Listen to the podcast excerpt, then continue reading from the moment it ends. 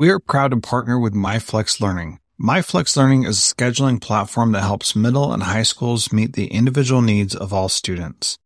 Students can easily create and manage time for flex blocks, win time, activity periods, RTI, counselor and teacher appointments, and so much more. Even my favorite, synergy time. And with its built-in accountability tool and reporting features, MyFlex Learning solves your challenges around getting kids where they need to be and understanding how flex time is spent.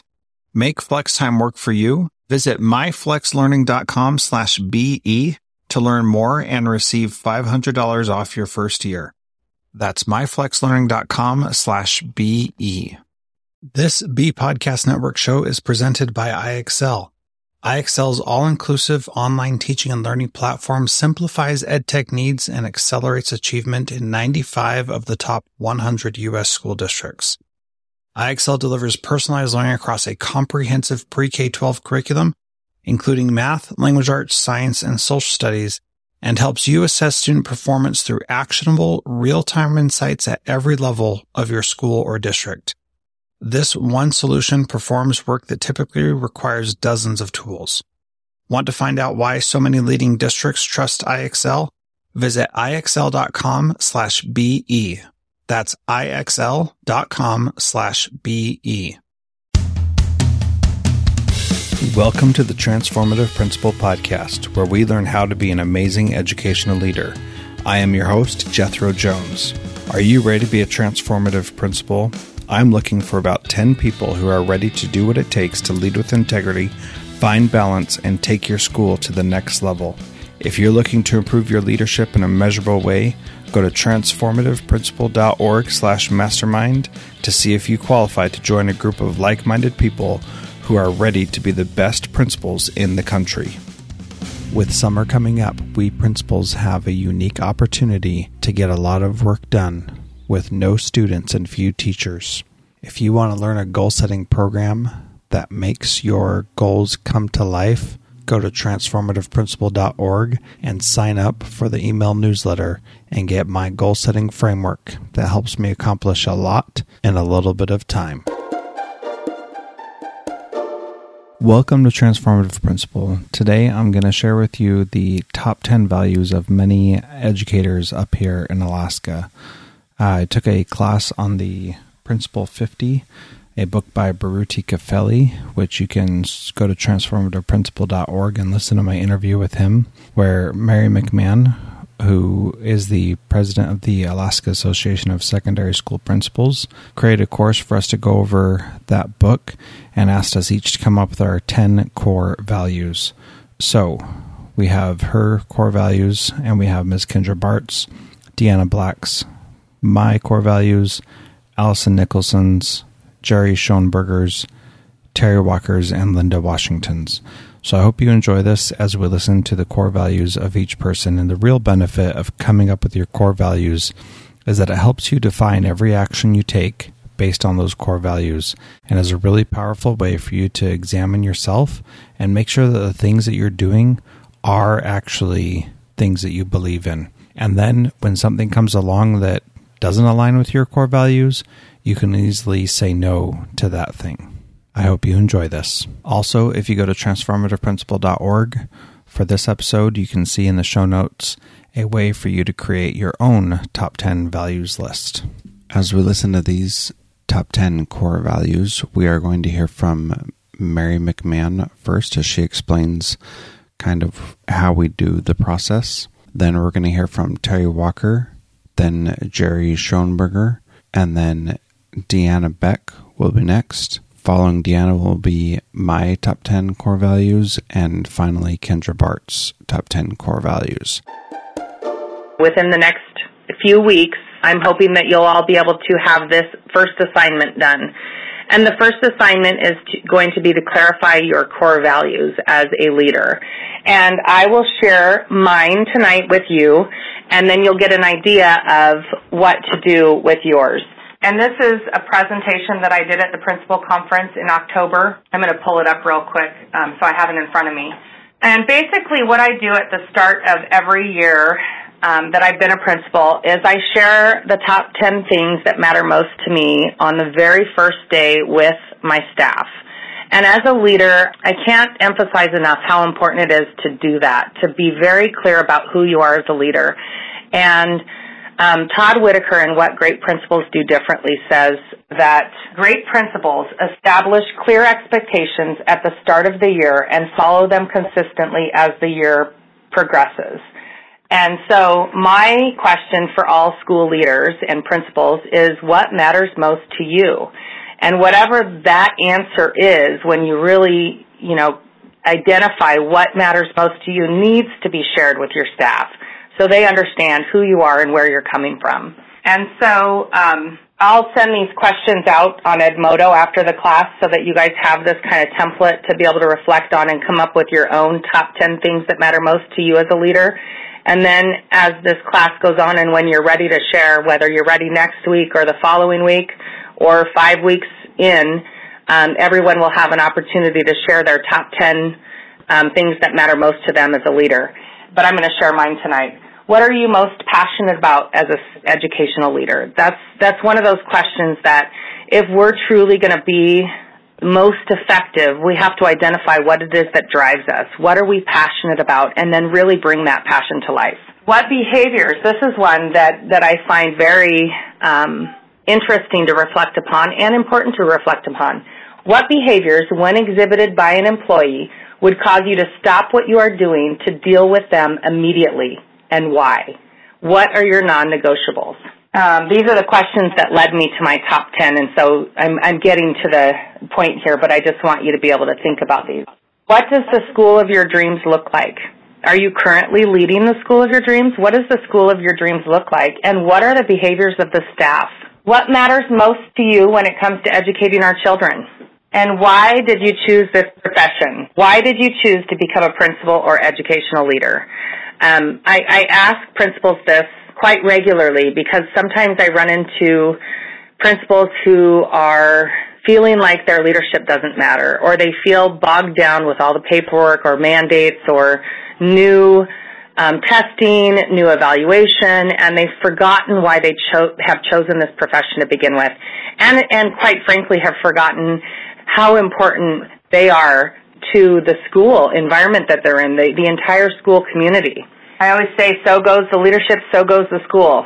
And, and that's pretty much how it goes. Um, so, so then I ask in, in this assignment, write down a couple of your leadership values and what matters most to you. And here's my top 10 list. Number one, and, and here's what I do with this list every year is I reflect on it to see if it currently matches who I am because we're growing and changing all the time as human beings and as leaders on a personal and professional level.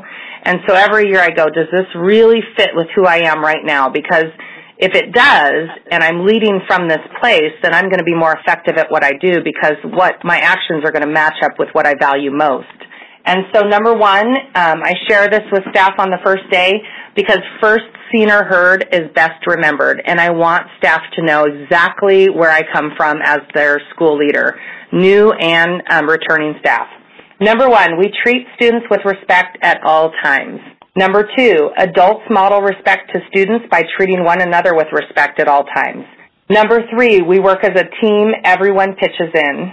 And I'm, I'm very much about the team that we have to work together and figure out how we're going to provide the best service possible to our students in working together with a common goal, a common mission, and articulate and clearly understand who we are and what our brand is. And that's part of this book we're going to be talking about, which is exciting. Um, number five, we keep success within reach for all students at all times. Number six, we are here each day to make good things happen for young people. Um, number seven, when we don't know what to do, we ask for support and we are supported in taking risks to reach the hard to reach kids.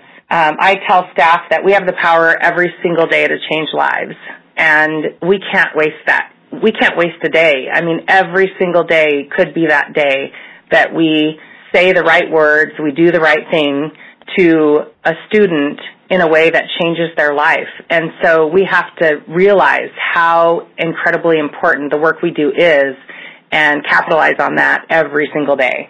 Um, number eight, we are positive and solution centered and we have fun together. Nine, we celebrate one another. We point positive on our colleagues and our school. I used to um, worry about sometimes we'd be at a staff meeting and I would point out something positive that someone on the staff did, and I would worry about you know, in my, in, not that I worry too much about what people think, but I thought, ooh, if I point this out, is someone else going to be offended that I missed them for some other um, positive thing they did? I can't get it all. And I just told our staff, I said, it's so important that we positive on one another and we celebrate one another's success that we are going to do it as much as possible and that's unhealthy thinking for me to think, oh, I can't do it for this person because someone might be offended. So we have to get away from that unhealthy thinking and really focus on all the good that we do for kids. And we're going to help each other because if I don't see it, you're going to see it and we're going to take the time to really um, celebrate the work that we do because we're working hard. And number 10, we engage our school community in positive ways. Um, one of the things that we've done here that we've sort of been a lighthouse for is we've done, um, for eight years now, we've done regular instructional tours where we have teachers and myself go into classrooms together to analyze and look for evidence of great teaching and then talk about that when we leave and share that information with our staff and with the person that we observed. And we've gotten to a point where we have such a safe and trusting environment here that we've been able to invite school board members into the classrooms with us, invite um, other leadership teams from other schools, and private sector, private business members from our community to see truly what's happening in schools so that we can change the public per- the perception of public education.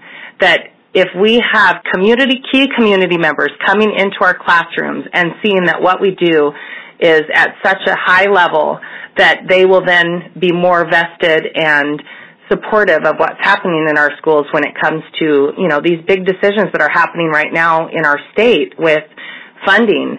Um, is education a priority? Well, as long as what we're doing in, in schools is what is best for kids and the growth of our um, communities, then yes, it's going to be something that's a priority for everyone. So we're we're really looking at changing public perception by bringing the community in. So those are my top 10. I will share on the site right after class the worksheet that it's just a one page, you know, questions and then for you to come up with your own top 10. And then when you're ready to share, I'll just give everyone an op- opportunity each week to say who's ready to share their top 10 list with us and explain why it's their top 10 list. Um, and then we'll take about 10 to 15 minutes per person to share that top 10 when um, everyone's ready. In, in the meantime, I'm going to post the first five questions on Edmodo, and I just want you to re- hit reply and answer them before the next class on Monday of next week.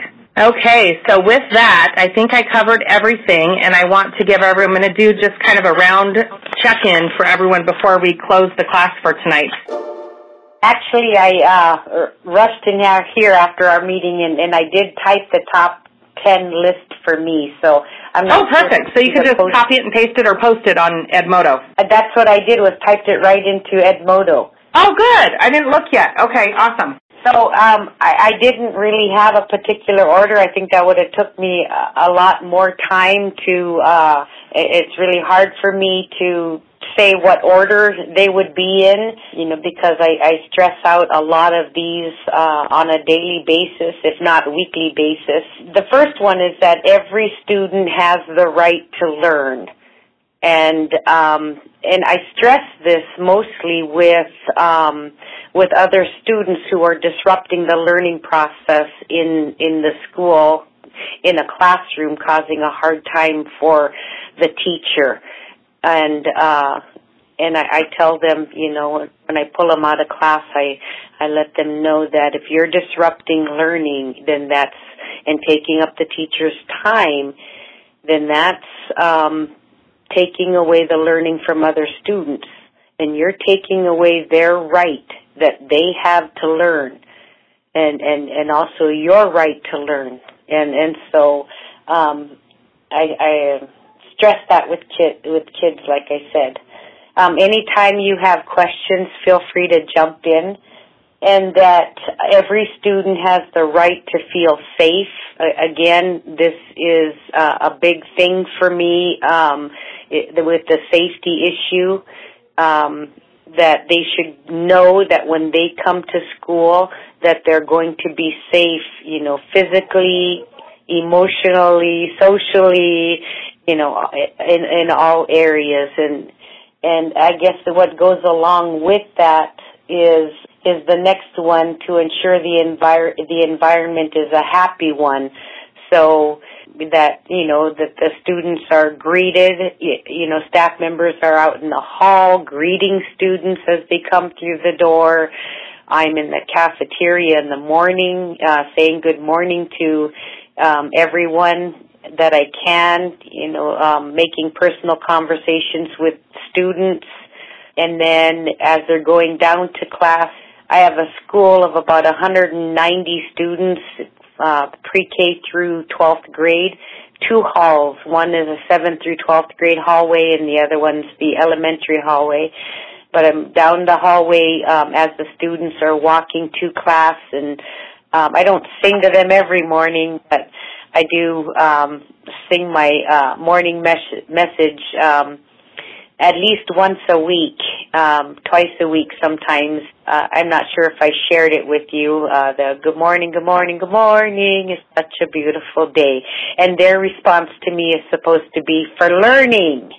And then I'll say, I didn't hear you, and I'll sing it to them again, and, and they need to yell out for learning. You know, it's a good day for learning. So that's the expectation today and um, I will go classroom to classroom and, and reinforce that. But you know, it's it's try to be happy and and try to make the kids feel safe here. I can just see your dimple. I I've seen you so many times before, but as you're talking and singing that song, I can just see your cute dimples. You know, as the kids are just lighting up as you start their day. I love it. I love that you sing to them because there's that instant happiness that is you know, comes from music like that. Yeah, everybody loves to sing. So I'm not yeah. really love to sing, but they like at least hear the hear it. So yeah.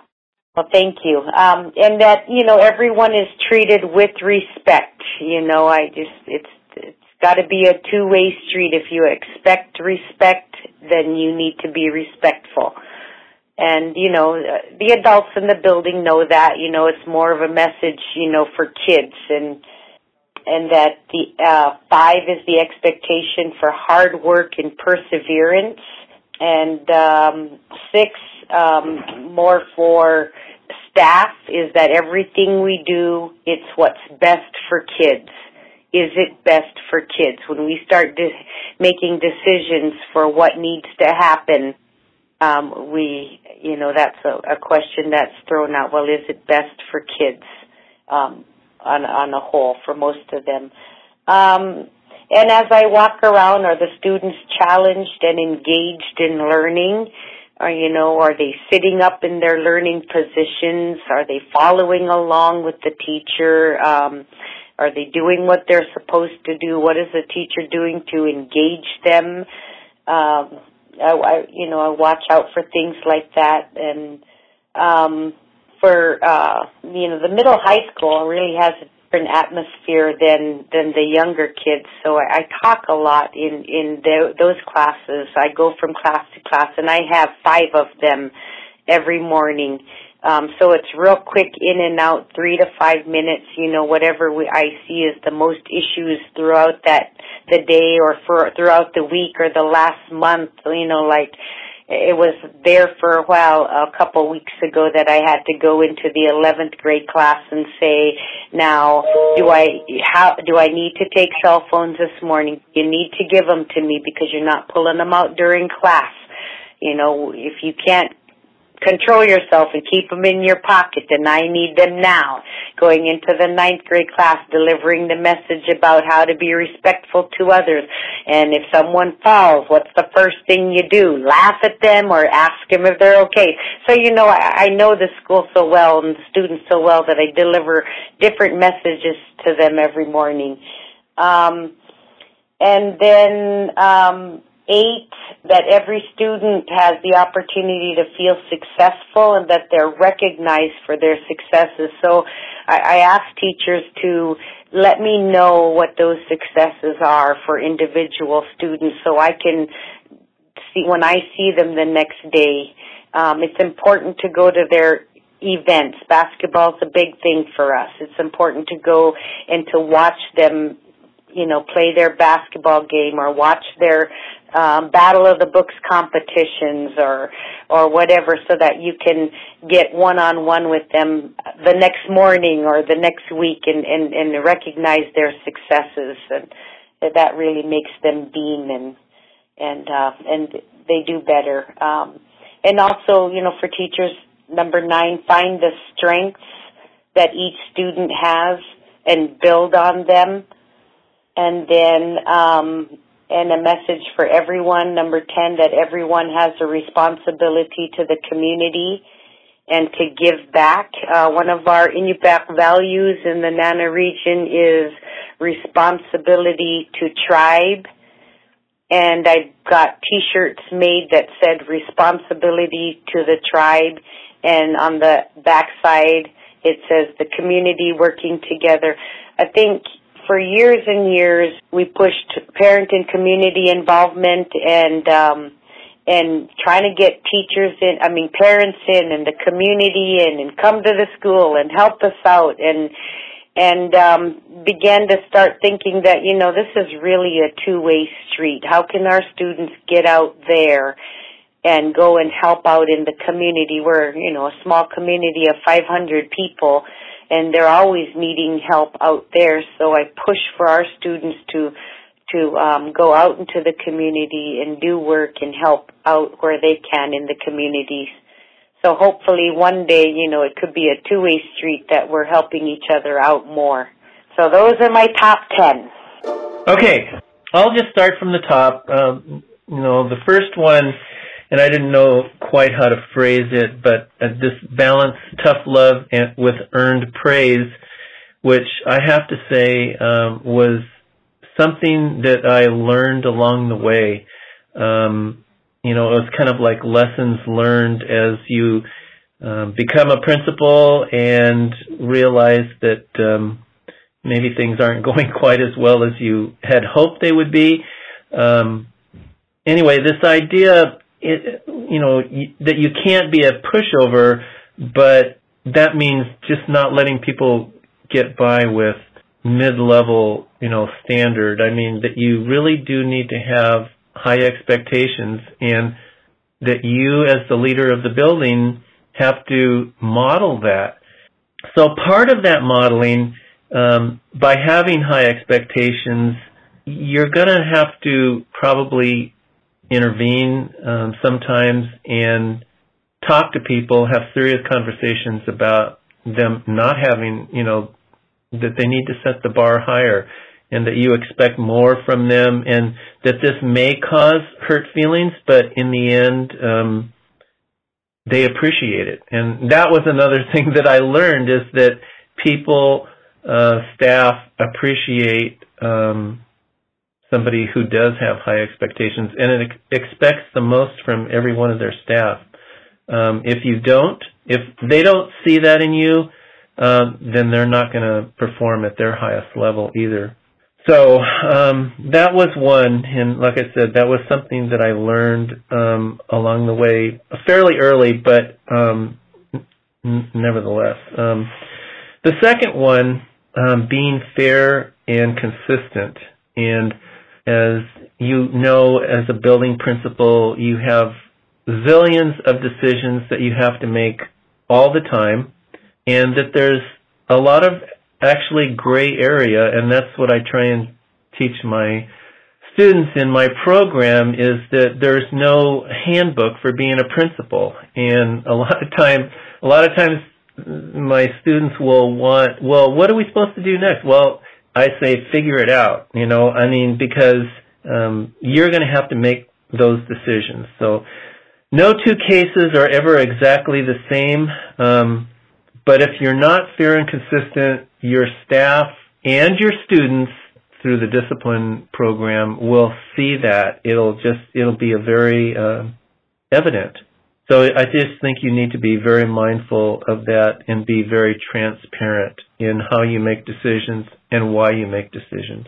Being an excellent listener, the words when we started up with the tribes program at, at Riverbend, uh, we had these four agreements, and one was just two words: attentive listening. And being an effective listener is not something that you just tell people to do. It's something that you have to practice. So we did a lot of um, classroom lessons around what it means to be attentive listeners with you know with your eyes and your ears and with your heart.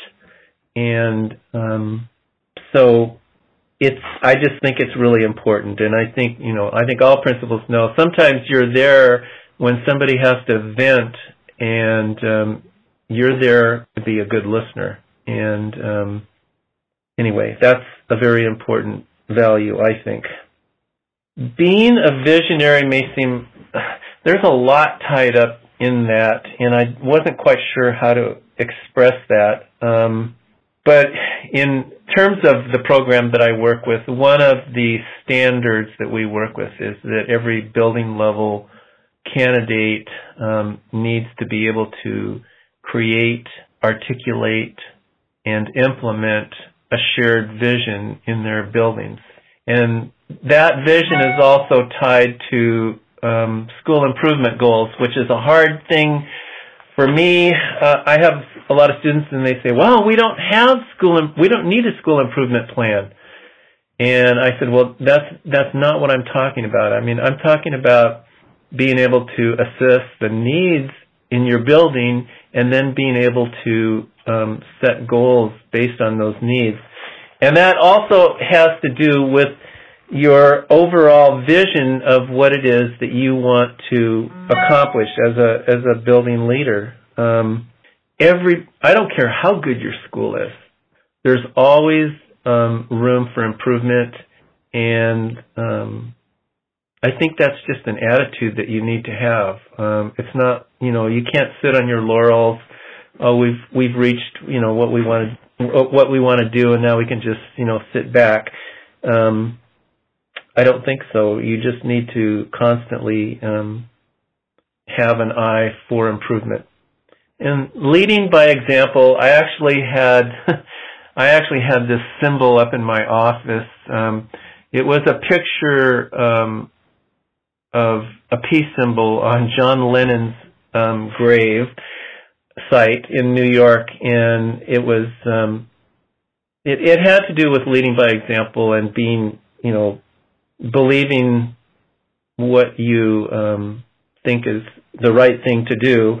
And as a principal, you're held up in the highest esteem. And you may not know that, but you are. And um, that was something I actually learned later on too, is that, you know, people don't necessarily say anything, but um, they watch you, they watch how you talk to people, they watch how you interact, they watch how you lead, and um, you know the example I gave about being there in the afternoon when a teacher comes in, um, you know, it's just just one small example, but um, anyway, I think it's part of that modeling um, thing, and it's um, it's very important. The next two are are ones that are not my original, they're not for me, you know, my original thinking. Um, the first one is love your employees, and I came across these actually um, from a book that I actually used in one of my classes. It's called The Six Secrets of Change um, by Michael Fullan. Um, what the best leaders do to help their organizations um, survive and thrive. And this one by loving your employees is it, it can seem kind of contradictory um, because supposedly the most important thing in our organizations, in our buildings, is for us to be pro achievement for kids. And what he's saying is that, um, and I had a, I made a note to myself here because it's, um, I think it's really important. Anyway, he gave some examples of of leaders, and they were superintendents actually that made big changes um, for the purpose of improving student achievement. But those changes actually impacted staff in a negative way.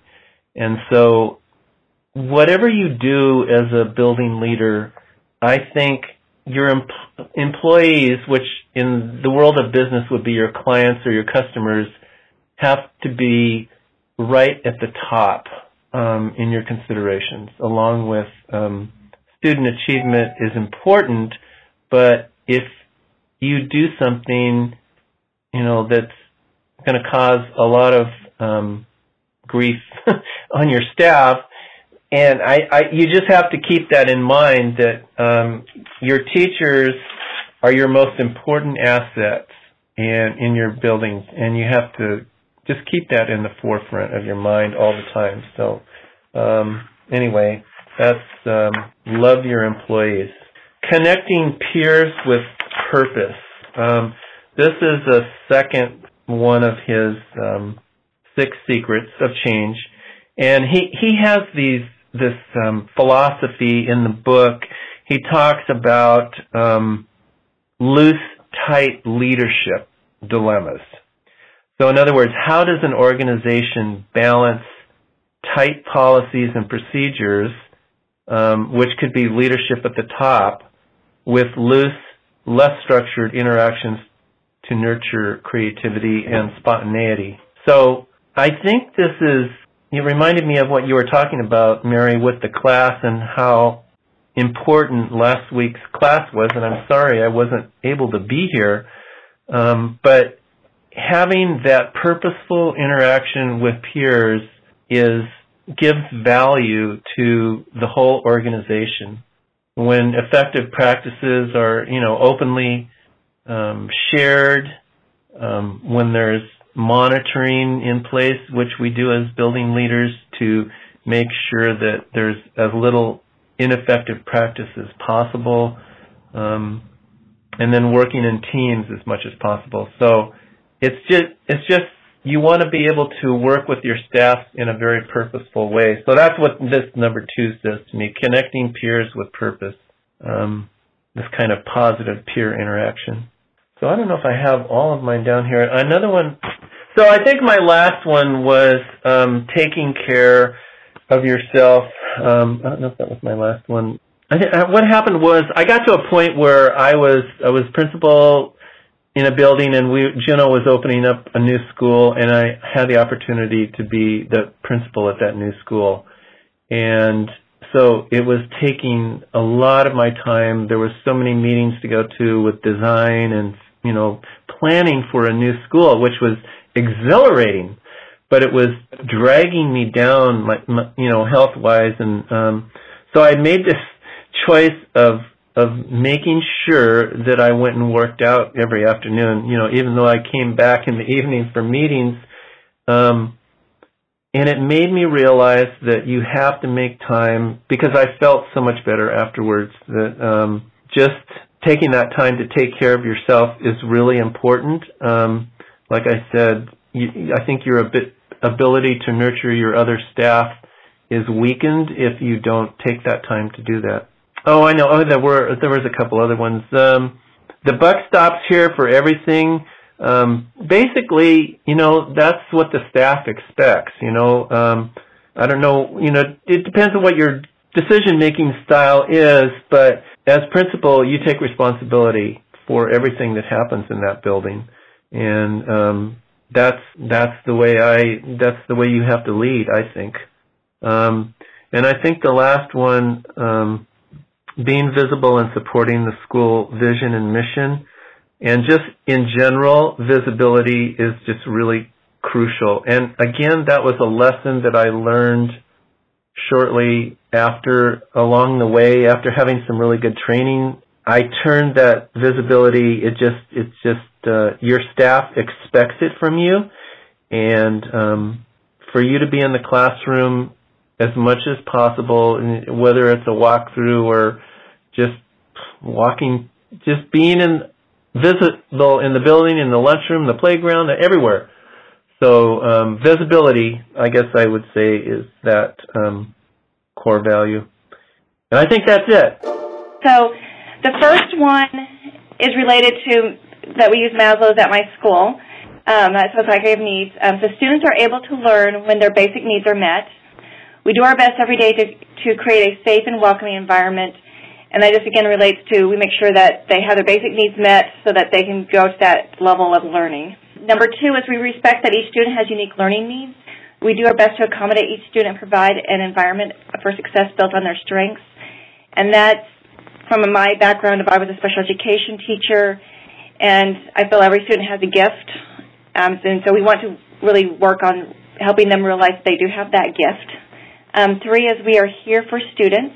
We will do our best for our students at all times, and that's just to. I always have this thing about if you're, you know, as, a, as an educator, you should leave your ego at the door because that, if that's what you're here for, this may not be the best profession for you. This really is about the kids. You know, it's kind of a selfless kind of thing that you need to do. Um, four is everyone has a voice and an opportunity to be a leader, and everybody is kind of emphasized on that. And so I do this a lot with my teachers, especially, but I also tell my TAs and my my classified staff at the beginning of the year, and I try to reinforce that with them. But it also goes down to our students, and I try to make sure we have opportunities for our students to be leaders in the school. Um, we do the the different jobs that students can apply for, such as we have someone who hands out birthday pencils. We have students who do tours with for new students. Um, we have the student council, so everybody has a chance to have a voice. Um, so five is we work to understand the perspective of each other, and we'll work together to focus on our common goal of doing what is best for our students. And this goes beyond the staff. This inclu- this also includes our parents, because I think sometimes people forget, especially like an IEP meeting or a discipline meeting that everybody really has the students in mind. We just might approach it differently. And if we focus on the common goal of doing what's best for the student, it often helps with that conversation. Um, and so six, we include parents and community members to do our best for students, and that's just to kind of emphasize the fact that we do include those that we're not we're not working in a bubble. We need to, these kids have this life outside of school. Um, seven is every adult is responsible for leading by example, from greeting others with a smile to ensuring safety. And this goes to, or speaks to, if you keep telling your child to do something but you don't do it, that really doesn't hold any weight. You need to, you need to do that as well. Eight is take care of yourself so that you're able to take care of others. This includes praying your family before work, and this is something I really emphasize with my staff is that sometimes they come to me and let me know that something's going on and they're really hesitant to take leave or really hesitant to, you know, to take care of something. And I remind them that they're a mom, a spouse, you know, father, daughter, son first. And if that's on their mind, they can't give the best to us. And we need their best, so they need to take care of themselves so they can give us their best. And I try to, I try to show that by example is I let them know that um, then my hobby's running, so sometimes I'll take off a couple of days, make a long weekend, and go outside of state to for a race. And I tell my staff that that's what I'm doing because I am taking care of myself. That's what brings me joy, and so I try to make sure that they try to find something that brings them joy. Um, nine is we start each day with a smile and pass it on. And again, I try to lead by example on this one of making sure that we, you know, focus on the positive and we smile at everyone and that's how we greet people. And even on the phone, I tell them when you, if you're the one who picks up the phone, make sure you have a smile because they people can hear it. And then ten, in all things, we presume positive when interacting with others and ourselves, and that actually comes from the adaptive schools, um, presuming positive um, in meetings. But I try to do that in all situations, and I I emphasize that to my staff as well as. And it kind of goes back to you know making sure we have a common goal, make sure we you know we all we expect that everybody has the best interest of a child's in need at all times, but also with each other that we have presumed positive, that we have a good goal in mind, but they may not be the, they may not come approach it the same way, but they still have that common goal. So those are my top ten that I could come up with. I'm going to pause for just a minute here and talk about how you can help support the podcast. I learn a ton from doing this podcast, and I know you do too. If you'd like to support me in this, you can become a patron through Patreon and that would mean the world to me. You can support me for as little as a dollar a month, but anyone who supports me for $5 a month or more will get the Transformative Principal members only feed, which releases the interviews as I record them rather than on a weekly schedule. If you've binge listened to any of the past episodes of this podcast, this is for you and I know you're going to love it. So you're going to learn as quickly as I learn, and I thank you for supporting me. To become a patron, just go to transformativeprincipal.org, and on the right hand side, there'll be a little button that says Become a Patron. You can click on that and support me. Thank you so much for your support. All right. So, number one, every student has the right to learn. And for me, what that really means is no matter who the kid is, they have a right to be there. They have a right to be in the class and learning. And if we can't find a way to make that happen for them, that's our problem way more than it is their problem. So we need to make sure that we're doing that. So that applies to two different things in my mind. Number one, that applies to a student with disabilities who is really struggling with something or just isn't very good at doing the work, we need to accommodate and and help them be successful. The other way that that applies is if we have a, a teacher who has a problem with a student and just wants to send that student out of class, we don't send students out of class as a normal thing. And so if a kid's not prepared, we help them be prepared. If a kid doesn't know what they're doing, we help them know what they're doing. If a kid's misbehaving in class, we keep them in class and find ways to support them while they're in there. And so that's my my first one. Every student has a right to learn. The other thing I want to say about that is we, when I came to my school, we had a position that was called the in-school suspension aide, and I came from a place where we needed an in-school suspension aid. And when I looked at the data here about student discipline, I realized there's no way we need that much support here at our school because we just don't have those kinds of of needs. And so I got rid of that position and at first that was a pretty difficult thing and people didn't really like that, but then we uh we were able to pull through and figure some ways out to make that work. And you know that definitely definitely helped so every student has the right to learn and that is really important. Number two every student and teacher has the right to feel safe. And for me as a teacher what happened was my uh first year teaching i had this native american student in my class and he was much bigger than i was and much more experienced in the way of the world and uh, by that I mean I'm sure that he had been in a few fights because he shared his difficult life at home with me, and he uh, he waited in my classroom one day after school to beat me up, and was thankfully able to talk myself out of that situation.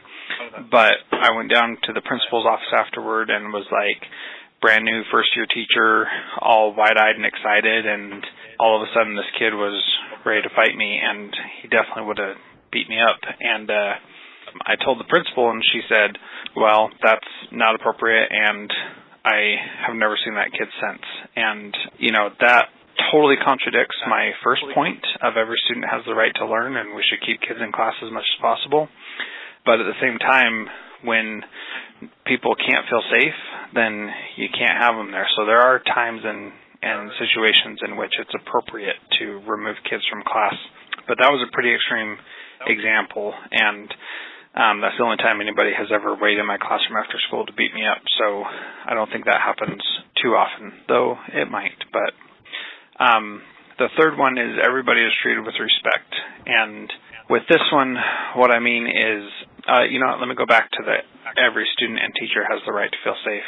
One of the things that I do that I think I may have talked about before is I have these communication cards on my door that uh, that talk about they're basically conversation starters and people come and pull the card off and they give it to me and that's how they start a difficult conversation like talking about money or crises in their personal life or anything like that and uh it's a way to help people feel safe having hard conversations. And I've seen some really awesome things happen because of that. And one of those things is teachers coming in and being in a difficult situation and being able to actually talk about it instead of just holding it in.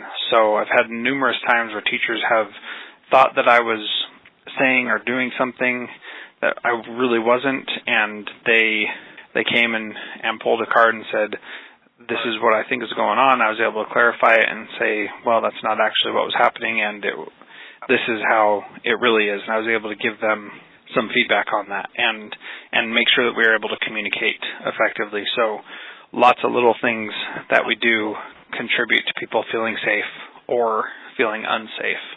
The third one is everyone is treated with respect. And for me, what that means is that we need to treat everyone with respect and make sure that no matter who they are or what they've done or what their past is, they they deserve to be treated appropriately and treated as though someone cares about them because truly someone does care about them. And this is a place where I bring my faith into this. And we have a song that the kids sing at church that's called I am a child of God. And every kid can sing that. And we believe that every kid is a child of God. And to me that's how I I don't judge and don't hold grudges against people because I know that they just like me are a child of God, and that means something to me and is a an important thing for me to remember when I'm dealing with people because they're struggling through life just like I am, and nobody tries to be a jerk. Nobody tries to be an awful person, and sometimes it comes across that way. And when I remember that they are a child of God, then it helps me recognize where they're at and what they need. Number four is we work hard, we play hard, and this one basically means I am as much as I can be 100% focused while I'm at work on work and when I am not at work then I try not to focus on work and uh, try to have some balance. One of the other parts of this is it's okay to have fun and it's okay to use work time to have fun and to have a good time, good relationship with people and to do things that are enjoyable. So it's it's okay to have a Zumba class after school on one day a week or something, or it's okay to, you know, at my last school we had a uh, bunch of backpacks donated to the school, and one of the teachers got in the boxes and waited for people to walk by going to this assembly and the boxes were all stacked in the hall because there's no place else to put them. And as people walked by, he would jump out of the box and surprise them, and it was like a box stacked floor to ceiling, and he'd come out and scare people, and lots of fun. And uh, we got together and recorded it and set it up so that we had certain people walking by, and just kept on doing it because it was right around the corner, so people behind didn't see it, and it was just a lot of fun and a great bonding opportunity for our team. So that's number four. We work hard, we play hard. Number five is we articulate why what we're doing is best for kids.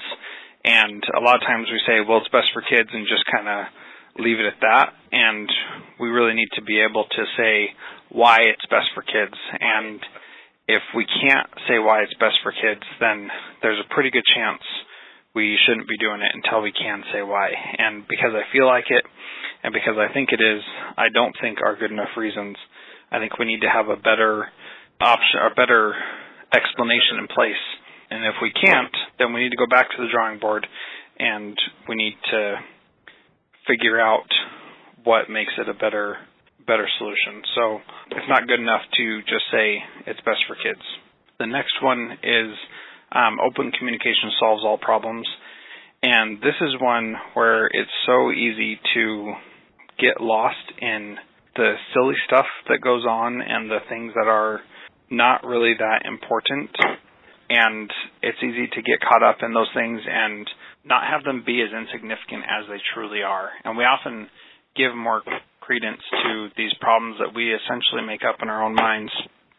And when we actually stop and talk about that, then we can have some really awesome experiences of shedding those barriers that we have in place, those things that we do to try to make us look or feel or sound better, and we can get away from that and have a have a much better approach to life if we can openly communicate about those things. So sometimes that's really hard to do because you have to say difficult things to people and that's tough. And you know you got to do it though. And you got to be able to have those hard conversations and be blunt and say how things are sometimes. And most people don't really like doing that. And those conversations aren't easy and they typically aren't fun but the reward is so big when you do openly communicate that it's definitely worth it to make the effort to make sure that that happens. Number 7 is we accept everyone. And I had a, I think I shared this last week, but had a conversation and somebody said, is it really worth it to provide all these services for a severely disabled child? And it, it absolutely is. And, uh, we need to make sure that we are accepting of everyone. And if we can't do that, we're in the wrong business. And so anybody who walks through our doors for as long as they're here, they need to be accepted. They need to be felt, need to be made to feel like they can be comfortable here. And, you know, it doesn't matter what is going on in their life, what issues they have. This is a, a place where everybody is accepted. And number eight really ties in with that, but I think it takes it to another level. Number seven was we accept everyone, and number eight is we love everyone. And to me, what that looks like is accepting everyone means yes, you can come and be part of this. Loving everyone means that you actually care about that person as a human being. You care about their success and their failure, and you treat them with respect. You honor them. You care for them, and you go out of your way to serve them because you love them. And going back to my faith thing, I know they're all my brothers and sisters, and so it's easy to love them. And not going in a faith-based way, you love everybody because of the potential that they have inside them. And if you can do that, it's going to make your school better. And I think that Mary is a very good example of that because uh, we've seen many times how she uh, shares her love for others. And, you know, no matter who you are, you feel like you're special around her. And that's a, that's a good example of the kind of love that I'm talking about. Aww. So uh, number nine is one of my big ones, and uh, it's called storylines. And I learned this strategy a couple of years ago of identifying what storylines are, and I want to tell you, it has changed my life in very powerful ways.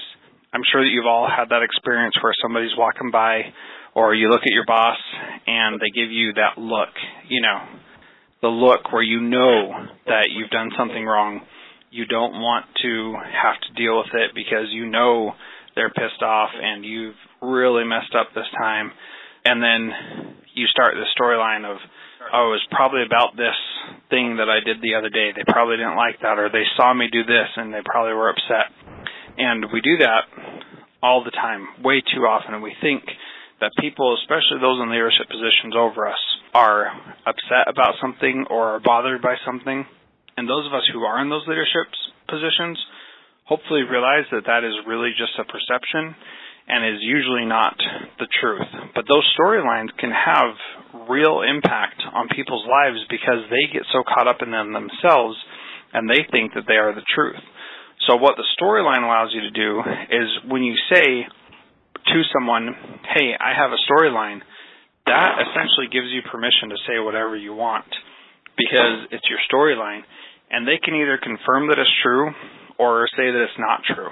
And if they confirm that it's true, which is rarely the case, then at least you know that it's true at that point. And if they confirm that it's not true, then you know you don't have to worry about that anymore. And so I make it a point with my staff. One of those cards that's on my door is the storyline card. And when people come and talk to me, they can use the storyline card.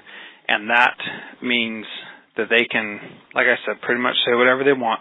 They can tell me how they're feeling. They can tell me how they think I'm feeling, and then I get to tell them what's really going on. And what's so exciting about that is that I get to say, "Oh, you know what?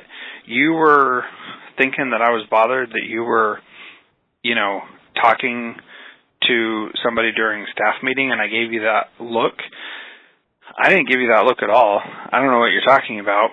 I didn't mind that you were talking to somebody, and you don't need to worry about anything. And it can be something as little as that, or it can be something as big as the way you've been acting makes me think that you know you don't really think that I'm doing a good job at my job, and I, I think I'm not going to get a contract from you, and you know I'm I've started looking for other jobs because I think that, and then you can say, well, actually, no, I I just haven't been spending enough time with you to give you that positive that you need, and make sure you know that you are valued and welcome here. So we had a an aide actually who came and talked to me and the assistant principal because he thought that he had done something wrong because he we weren't talking to him every day like we were last year. And we said, "No, you're you're so far off base. It's crazy. We aren't talking to you every day because you don't need us to. Because you understand what you're doing and you know how to do your job and you're doing a great job at it. And so we don't need to think through every process with you every time something happens. We don't need to go through a big process. And all these student blowups that were happening last year aren't happening this year because you are doing so good at your job. And so you're working with students well and you're doing a, a great job. And so we're not we're not worried at all about it. And so you don't need to feel like you are not doing good things. So anyway it was it's a really great thing to be able to use and to say this is what a storyline means and doesn't mean and this is how you can use this in your life. And uh, it's been monumental for me and has really changed how I communicate with my staff and with a lot of other people too. Because the storyline exists between you and your spouse, it exists between you and your parents, you and your kids, you and your anybody else. You can have these storylines and when you're actually able to talk about it, it's really great. So that's storylines. Definitely one of the most powerful things that I've experienced professionally and made my whole career because it really does change the trajectory. And then the final one, number 10, is model appropriate work-life balance. And for me, I mentioned it a little bit before, but when I get home, I really need to be home taking care of my family and focusing on them. And when I'm here, I really need to be here taking care of my work family and focusing on them.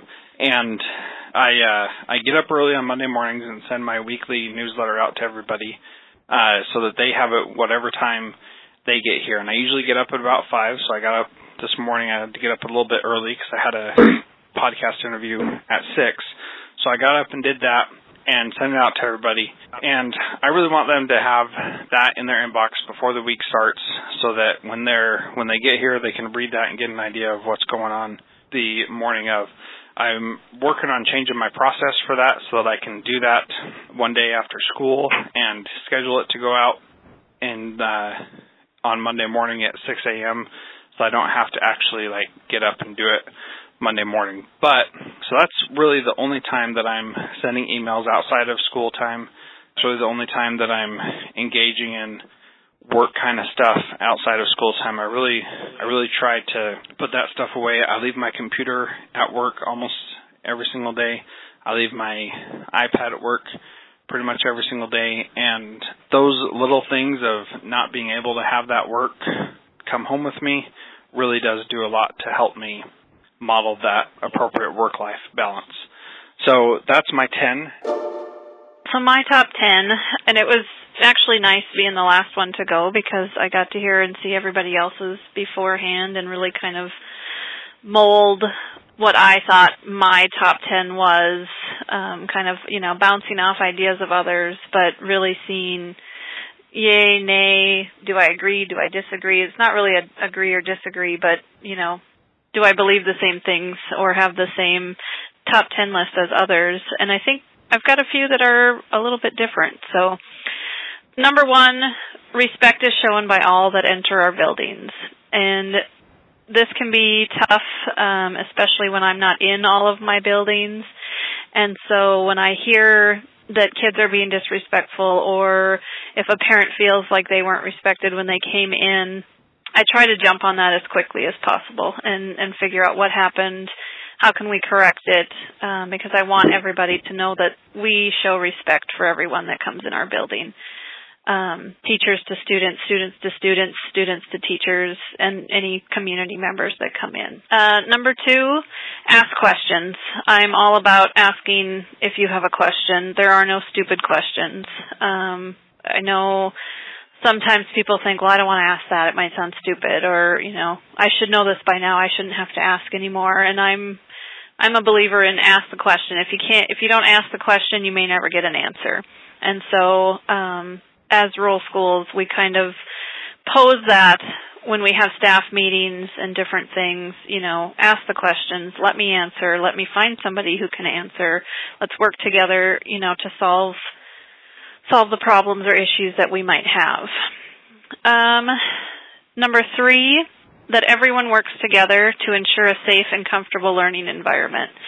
And by comfort, I just mean comfort to take challenges, to take risks, um, to to give answers that might not be the correct answers, um, to feel that safety and comfort level when they're learning, and that goes for my staff as well when we have staff meetings. Um, that we all work together and we all feel safe and comfortable, and can ask those questions and can give feedback and not take it personal. Uh, number four, we're data driven.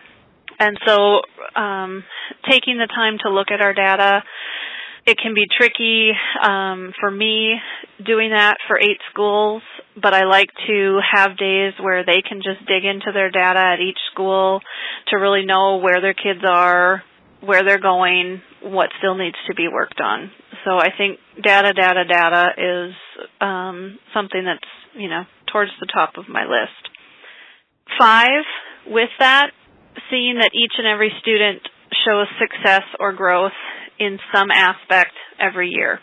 And, you know, that could be the littlest success story to, you know, the ones that are growing leaps and bounds. But I want everyone to be able to show success somewhere throughout the year or growth. Six, we're tech enhanced. And I think I chose that word correctly and diligently because I don't think we're tech centered. I want to say we're tech enhanced. We use our technology to help benefit our students, to help benefit our own lives and work as we're so not disconnected but so far away. We've got so many miles in between all of all of our schools, um, and so I think we really use the tech to enhance that. We could, you know, get on the phone and call. We could just be our own little schools in themselves, but I think we really try to use the technology to enhance the skills that we have, enhance the highly qualified teachers that we have, enhance the possibilities for students, all those things. Number seven, everyone's engaged. And this is a big one for me, and I don't think a whole lot of people know this, even though I try to model it every time I go out. And I think my schools know this, but I don't know that the rest of Kodiak knows this or can see this. But when I visit a school, my absolute non-negotiable is to be fully present. Unless there is some kind of a life-threatening emergency that I have to take care of, I am at that school for that school, for those kids, for that community that day or two days, whatever it is. And so I want everyone engaged um, every day, but that's just my way of showing that when I do come out, when I'm with you, I'm engaged. I want to know what you're doing. I want to be in the classroom. I want to be focused on what these kids have to say. I want to meet with the parents. So that's a big one for me, um, and trying to model that when I go out is is important. Number eight, that we all work together. Teamwork and team planning every step of the way. Um, because we're so spread out, we like to think of ourselves as the one one school concept. We like to focus on that mantra, I guess, so that we can feel more connected. And when we come together for staff meetings or professional development, I'm constantly wanting to know what my schools think or, you know, yeah, I want their ideas. I want us all to put it into the into the pot and stir it around, so to speak, and pull out what we can. It takes a lot of thinking outside of the box, I think, to teach in rural Alaska and teamwork and team planning seems to help tremendously in most areas. Nine, that we use constructive feedback to grow. We have in Kodiak uh, gone to the Marzano framework for evaluation, And I think it has helped tremendously in giving that constructive, immediate feedback. And so I try to do that for my teachers. I try to do that for staff members. And in doing that, hopefully model that that's what we want to see from them for the students and for the community. So giving and using constructive feedback to grow. And the last one, but not least, that we have fun and enjoy our culture. Um, I was saying at the beginning that this week kind of hits off a lot of our culture weeks around the island, and it's a time when we we try to celebrate culture throughout the year, but we've got a week at most of the sites that we dedicate strictly to their culture, and they bring in artists from either around the island or in the community itself. Sometimes they bring in artists from across the state, but they focus on what their culture has lived by. So subsistence type things, uh, skin sewing, um, beadwork for the regalia, mask carving. So those kinds of things, and we all get to do it together. They get to do it in a in an environment within school, applying standards as as we can, but yet you know bringing in elders and bringing in the community and really having a a whole community affair. And so have fun, enjoy our culture, I guess that's my top 10 list. So that was a really neat way to do the core values. Very powerful experience to go through. If you join the mastermind that I offer, you will have an opportunity to do something like that as well. So if you're interested in joining that, please go to transformativeprincipal.org slash mastermind and set up a call with me so that I can help you be the best principal you can be. Also, if you are a aspiring principal, you can join the Transformative Principal Mastermind for admin to be, and then you can establish your core values that will help you in getting the job you desire. Once again, that's transformativeprincipal.org slash mastermind. Transformative Principal is a proud member of the Education Podcast Network. Podcasts for educators by educators. Visit edupodcastnetwork.com for more great podcasts. Do you want to simplify your school's technology, save teachers time, improve students' performance on state assessments? You can do it all, but don't waste another minute. Head straight to ixl.com slash BE to learn how IXL's research proven teaching and learning platform can help you achieve all these goals. That's ixl.com slash BE. There are lots of solutions out there for giving students what they need when they need it. But when do they actually do all of those things? You need flexible time. When added into your master schedule, flex time enables students to get extra help or intervention, meet with teachers, make up work, get physical exercise, and try new enrichment offerings. If you're thinking of giving it a try, check out MyFlex Learning, which unlocks the benefits of flexible time without all the headaches you get with it usually. Its intuitive design and SIS integration makes implementation and training a breeze. Make your flex time work for you. Visit myflexlearning.com slash BE to learn more and receive $500 off your first year. That's myflexlearning.com slash BE.